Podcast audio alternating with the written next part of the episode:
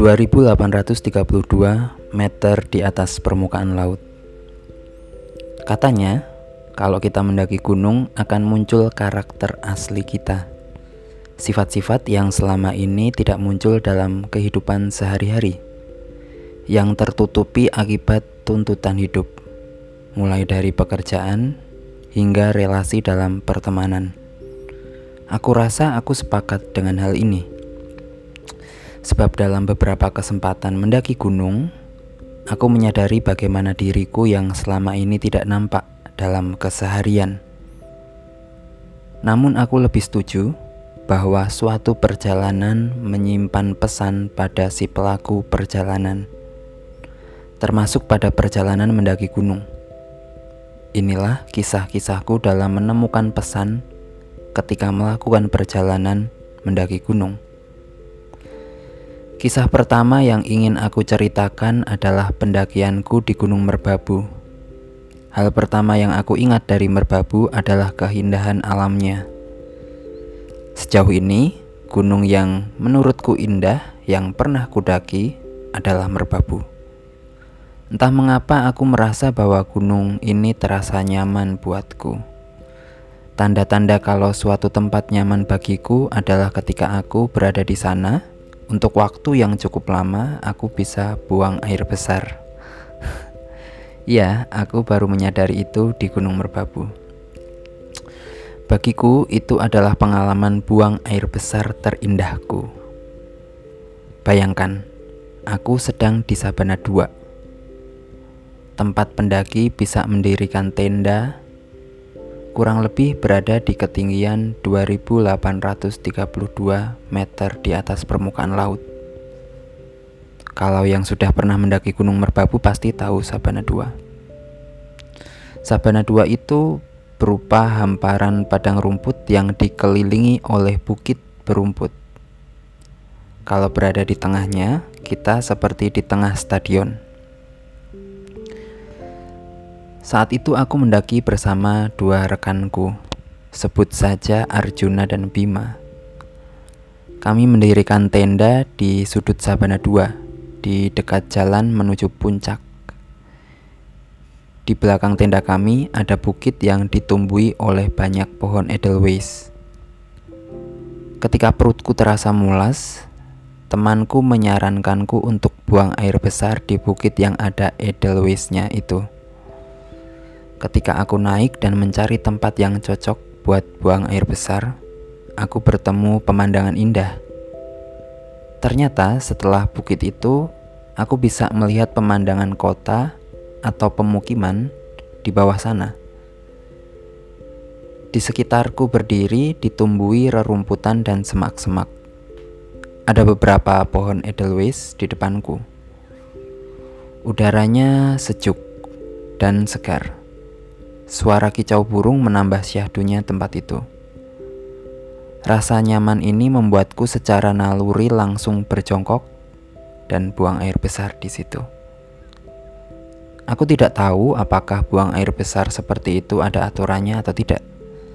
Setauku yang saat itu tidak ada aturannya. Yang jelas kita tidak boleh mencemari mata air bila ada mata air di gunung itu. Dan pada pengalaman itu, aku menyadari bahwa aku merasa nyaman terhadap suatu tempat bila aku bisa buang air besar di sana. Beberapa tahun kemudian, aku berkesempatan mendaki Gunung Merbabu lagi. Ketika aku akan memasuki Sabana 2, aku merasa antusias. Memori buang air besar di ketinggian 2832 meter di atas permukaan laut terbayang-bayang lagi. Bukan pupnya ya sebetulnya, tapi lebih ke suasananya itu loh. Memasuki Sabana 2 aku kaget. Sebab sudah banyak tenda-tenda pendaki di situ. Jauh lebih banyak dari pendakian sebelumnya. Ada banyak orang di Sabana 2. Rasanya hampir tidak ada bedanya dengan di bawah sana. Yang lebih membuatku kehilangan antusias adalah beberapa tenda memperdengarkan musik secara keras. Aku betul-betul kehilangan antusiasme di situ. Setelah aku rasa-rasakan, sebetulnya aku tidak begitu masalah dengan keberadaan orang lain. Namun karena terlampau banyak pendaki, suasana di Sabana 2 hampir-hampir sama seperti suasana di bawah sana, tempat kita hidup sehari-hari. Aku tidak anti terhadap biru pikuk, namun yang ingin aku rasakan adalah ketenangan yang ada di Gunung Merbabu. Atau sebetulnya adalah ketenangan yang ada di dalam diriku. Begitu pula dengan musik. Aku tidak masalah dengan itu. Namun di Gunung Merbabu yang ingin aku dengar adalah suara merbabu itu sendiri. Atau sebetulnya adalah suara hatiku sendiri.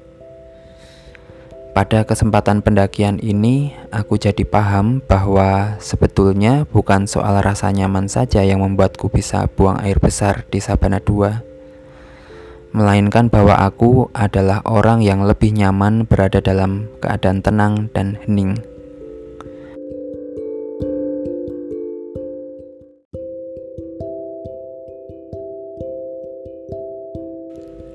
Keadaan diri yang tenang dan hening. Itu yang aku ingin temui di atas gunung.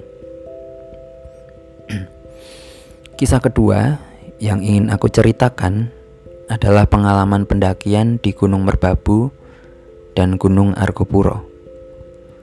Pendakian di Gunung Merbabu yang ini adalah pendakian yang sama ketika aku mendapatkan pengalaman buang air besar terindah di atas ketinggian 2832 meter di atas permukaan laut. Saat itu aku dan kedua rekanku berhasil mencapai puncak Kenteng Songo.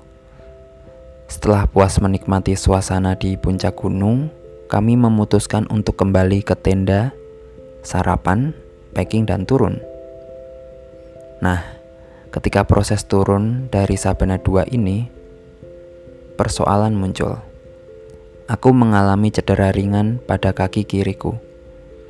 Sebetulnya bagian yang sakit itu adalah bagian yang sama dengan yang dulu pernah terkilir. Aku masih bisa berjalan meski agak lambat. Ternyata rekanku, Arjuna, juga mengalami cedera. Tidak hanya satu kaki, tapi kedua kakinya cedera. Jelas, dia jadi berjalan lebih lambat lagi. Di awal perjalanan menuruni gunung, kami masih kompak, berjalan bersama dalam jarak yang dekat. Namun, setelah pos bayangan, jarak kami satu sama lain sudah berjauhan. Si Bima sudah berada jauh di depan, sedangkan Arjuna berada paling belakang. Aku berada di antara mereka. Mulanya aku masih bisa melihat Bima di depan dan Arjuna di belakang. Namun lama-lama aku tidak melihat mereka. Saat itu aku betul-betul tidak menyadari itu. Yang aku pikirkan adalah rasa sakitku sendiri. Aku benar-benar hanya fokus pada yang kurasakan sendiri. Bahkan aku tidak terpikir mengenai sahabatku Arjuna yang lebih merasakan sakit. Aku baru menyadari akan hal itu ketika sudah berada di bawah. Aku merasa bersalah karena tidak menyadari situasi kami, padahal kami mendaki bersama. Merasa sakit itu aku rasa boleh, namun hanya fokus pada rasa sakit sendiri dan merasa yang paling menderita itu tidak boleh. Seharusnya aku bisa meminta Bima untuk menunggu. Seharusnya aku bisa menemani Arjuna yang lebih sakit.